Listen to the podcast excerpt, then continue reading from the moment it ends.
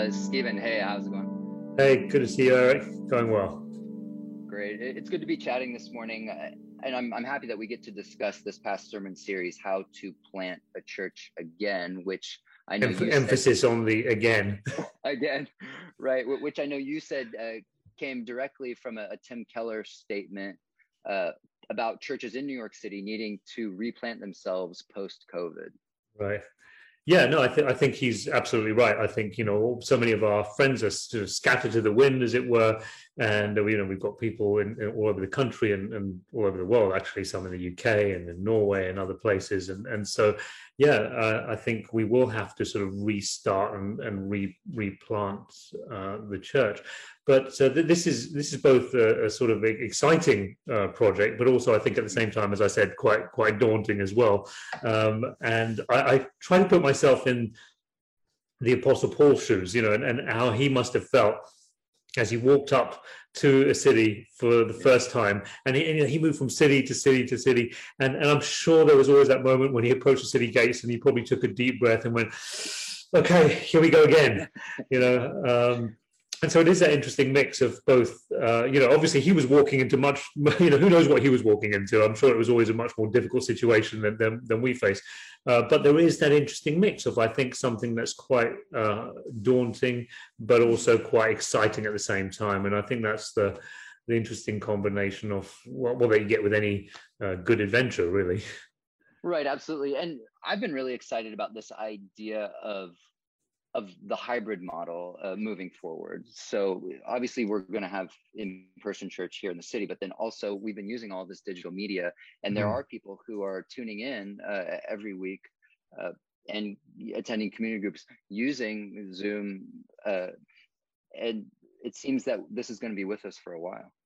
Right, uh, and I think it would be really great if moving forward we, we can, as we, as we've talked about in, in one or two other previous meetings, can we can we bring this stuff with us so that you know one of the silver linings of everything that's happened is we have had different friends from from diff- who, who, had left before all of this went down who have sort of reconnected with Trinity Heights um, over over Zoom uh, and Facebook, and, and so it's just been been really good to have them join us. And moving forward, it would be nice. I certainly don't want to get in the business of sort of replacing people's in person uh, experience. But at the same time, I think for many of these friends um, who have been joining us for the different services, and then it's actually led to other phone calls and, and longer conversations as well.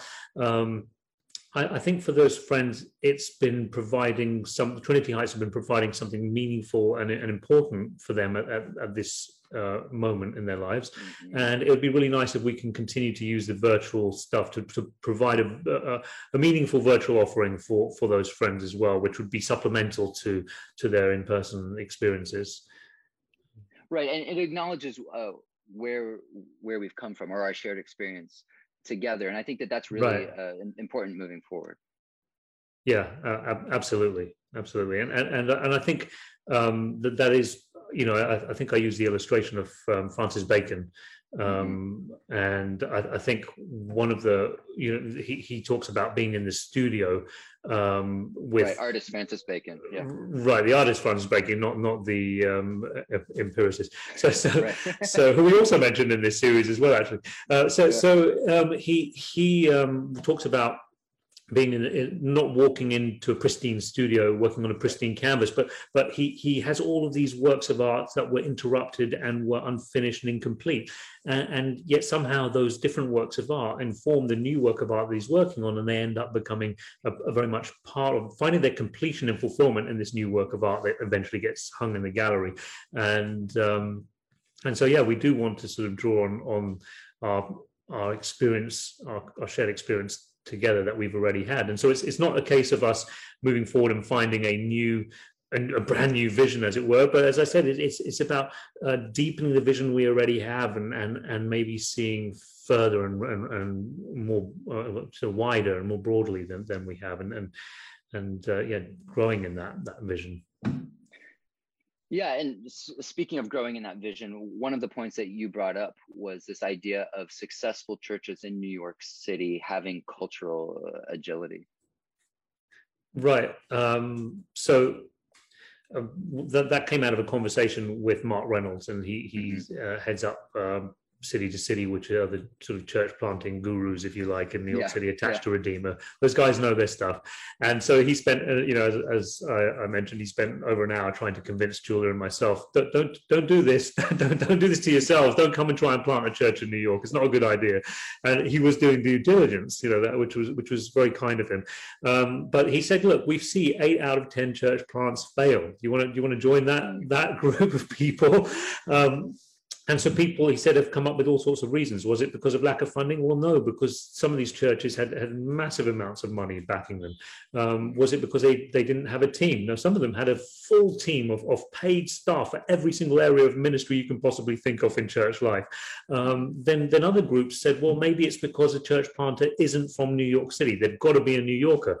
Well, that's not true because some of the most successful uh, and, and largest church plants have been led by Australians or even by the guy down the road uh, from Philadelphia, right?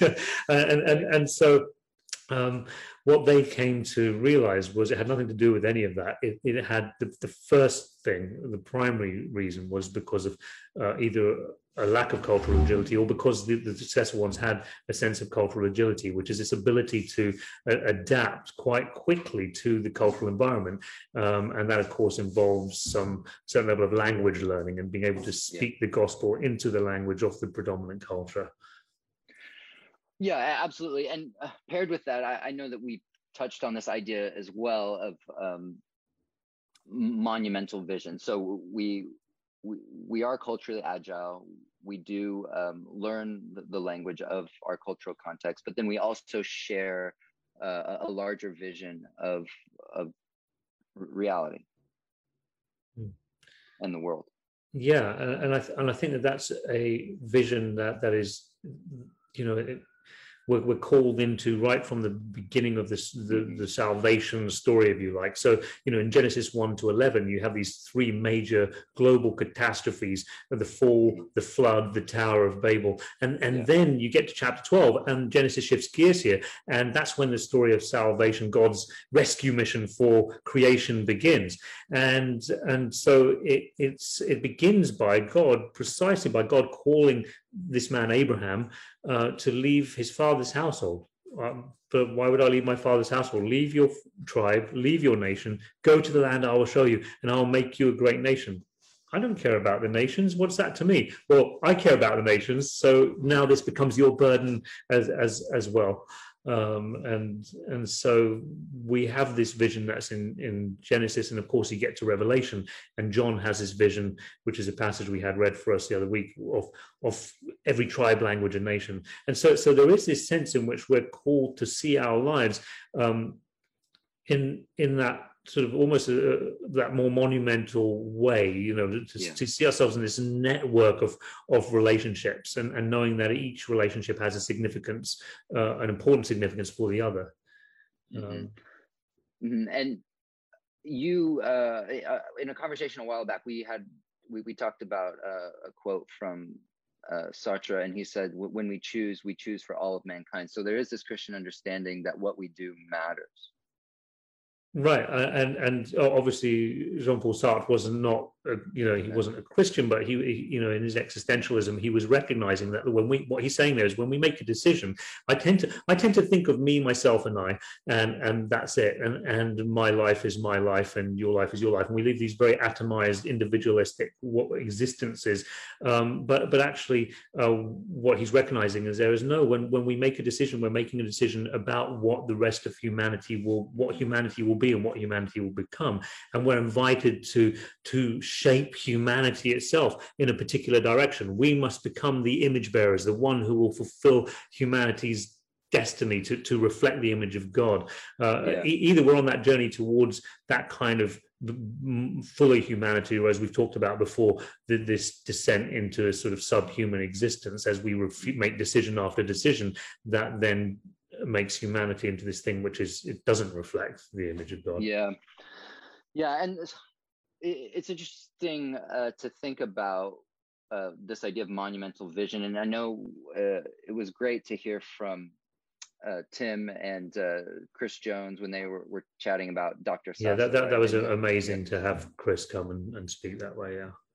Yeah, and uh, it, I was really inspired. I mean, first of all, Dr. Sasa is just a, such an amazing character. I mean, he thinks he's about 40 years old. Right? he grew up as a jungle boy, and he, uh, but now he's uh, almost uh, basically the uh, political leader of, of, his nation, but now fleeing for his life. Um, and I, I guess when I think about uh, the, the broader vision or the, the global vision. And then I think about Dr. Sasa, that, that there's a lot there that I think we could really uh, unpack. Yeah, I mean, I, am really glad you bring him up because I think he is this sort of almost this monumental figure, um, mm-hmm. someone who sees his life in that monumental uh, place in history where you know and, it, and, it's, and i think it's a sort of a starts with a sense of you see this is not about megalomania. This is about a sense of growing sense of responsibility for each other. And so he starts with this really deep sense of responsibility as a small child in the jungle. Uh, you know tim tim and ruth could tell you this in, in much greater detail but but this is just from the, the the conversations i've had with him. He starts as a small boy in the jungle um, and suddenly his his one of his friends doesn't show up to play one day and then a few days later another friend doesn't show up. And, and, over a span of a few days he loses four or five friends. They don't come to play because they've died of some disease that could have easily been dealt with in, in a, another environment um, and so from at that point i think it was a very early resolve and, and, a sense of responsibility that he had to do something for his friends and his family. Um, and then he goes off makes this treacherous journey across the jungles into india learns english um, gets his his education schooling and and then he eventually feels the need to go and and um, study medicine well that's expensive. Where can you go to armenia it turns out was actually offering med school at a reasonable price. So he goes to armenia he learns armenian then then he then he he learns medicine and, and then he he's able to come back and establish this incredible medical uh, work in, in in the chin state region. And uh, and so that's gone on from there. You know, it's his family, then it's his tribe, then it's the nation, and and but there's it starts with this growing sense of responsibility, a sense that each decision might could have a monumental effect, and that it is each decision I make has a significance for for it's the complete opposite of seeing myself as an individual who who's sort of hermetically sealed from everyone else, and and, and uh, sort of well, as long as I don't hurt anyone. right, and but it's also this idea that this isn't going to be safe. This is going to be somewhat chaotic mm. if if we follow this this route or or if we take on the burdens of of humanity or, or the world around us. And it reminds me of this great Rowan Williams quote that I'll just read right now. Uh, he says, "You don't go down into the waters of the Jordan without stirring up a great deal of mud." if being baptized is being mm-hmm. led to where Jesus is, then being baptized is being led towards the chaos and the neediness mm. of a humanity that has mm. forgotten its own destiny. And then right after that, he he says, "So where do we find the baptized? In the neighborhood. In the neighborhood of, of the chaos. Yeah, yeah. No, it's, it's uh, a fabulous quote, and and and it, and I, I think that that is pr- precisely why I'm so grateful for people like Tim and Ruth who who have and and um, Chris who have nurtured this relationship with someone like Sasa, um, who now in this incredibly chaotic and dangerous situation, uh, as a church, we have the privilege of of doing some small part of coming alongside someone who who is really immersed in in the chaos of of it all. Um, yeah. Yeah, and it rings true with the three kind of pillars of this sermon series that uh, that you've told me directly, and I think it's it's worth saying them now. But we really sure. are interested in in bridge building. Uh, the first bridge being uh, between ourselves as a community. So right. how do we interact with each other and love each other well? The second is between the church and culture. So how how do we interact with with culture in a very real way uh, and, and uh, affect it and inspire right. culture? And then thirdly between us and the nations which is really what we're talking about here right right and and i i i'm really one of my uh, ambitions um and, and I think that this can, you know, this can really help with, with in so many ways. In uh, is, is, that we can expand our global vision um, by being promoters of, of peace through being anti-war. So my, my my hope for Trinity Heights is that we will become a church which promotes peace through anti-war activity, uh, and and I, I, I we're not an anti you know, church that is always anti this and anti that, but we're anti war because we're pro peace, right? We, we want to promote peace and justice uh, and, and be a blessing to the nations as God calls Abraham to be. And, and, and you know, uh, I've, I've said before, and it's worth saying again look, if you want to multiply death and rape and disease and famine and people trafficking and orphans and environmental damage, and the list goes on. If you want to multiply those things exponentially, mm-hmm. uh, I mean, on a scale you can't imagine, and and simultaneously, then just start a war. I mean, it's, it's yeah. really that simple. If you don't want to do that, if you wanted to limit those things, the multiplication of the exponential multiplication of those things, then, then don't start a war. Uh, yeah. And so I, I, I, think this is really, really uh, a, a, vital thing that that we. This is one of the ways that we can be a blessing to the nations. And and look, if if we can be a voice for peace, we may not be listened to. The prophets were very rarely listened to. But if we're saying that the church is supposed to stand in the tradition of the prophets, then that that's fine. We don't have to be listened to. What what's important is that we are faithful in in our witness and, and speaking of and promoting peace. Sure, and you mentioned the prophets, and that makes me think of us as a community of Christians and skeptics in New York City that we are called to be a, a different kind of people who do different kinds mm. of things.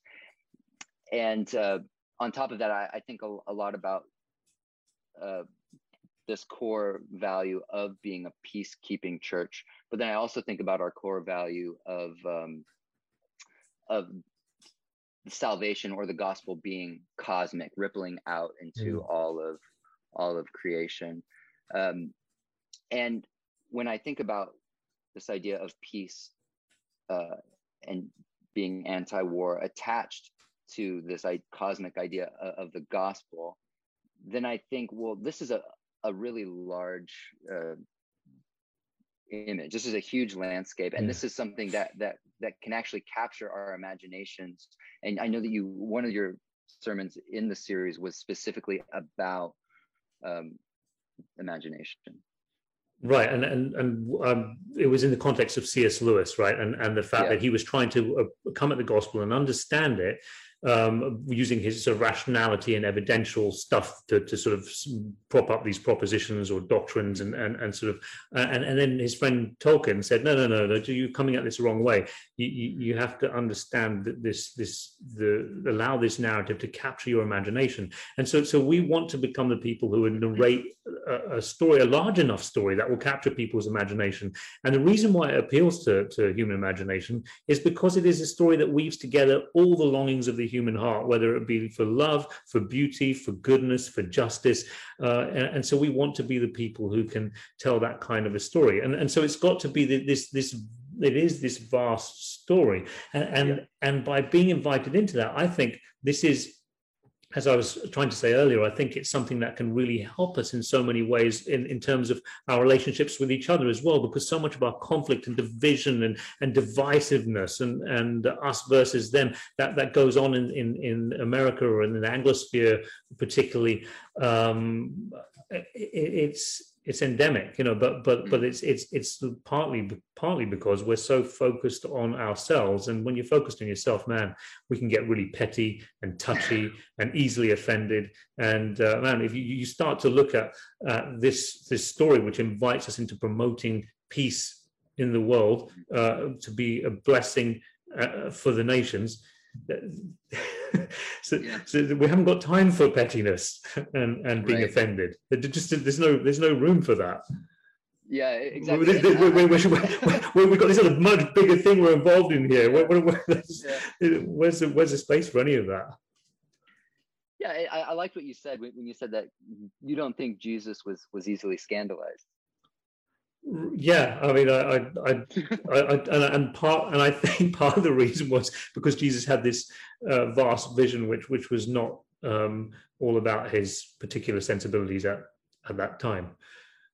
Right, and so if we're following Jesus, then we can feel comfortable to live in community um, and to love one another well, uh, even if we don't always agree with each other.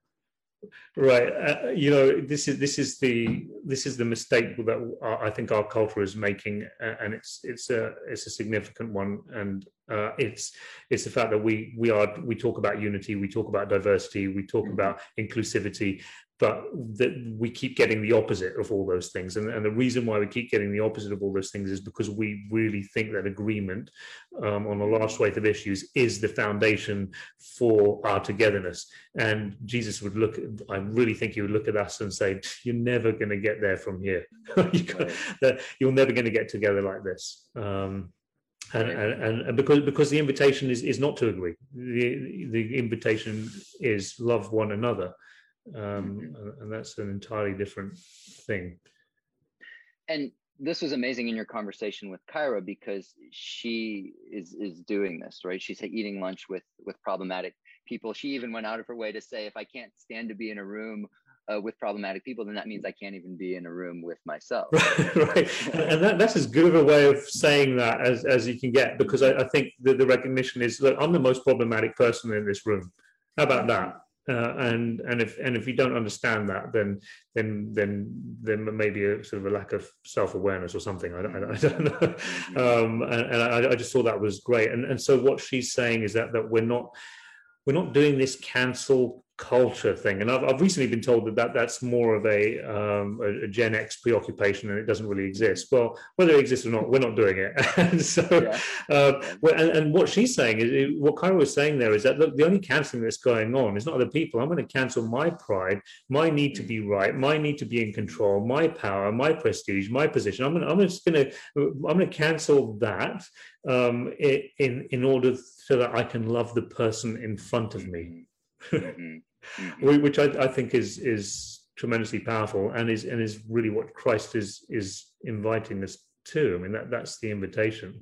Love one another as I have loved you. It, it was not agree with one another as I have agreed with you. Mm, absolutely, and and part of that I think is fostering together as a community a view a, global vision for the nations, uh, almost as an antidote to the pettiness that might happen between ourselves. Right. Again, I, I, think that that's why the story of salvation is not an accident. That Genesis yes. chapter twelve shifts gears, and the way it shifts gears is, and now, and now I want you to look to the nations.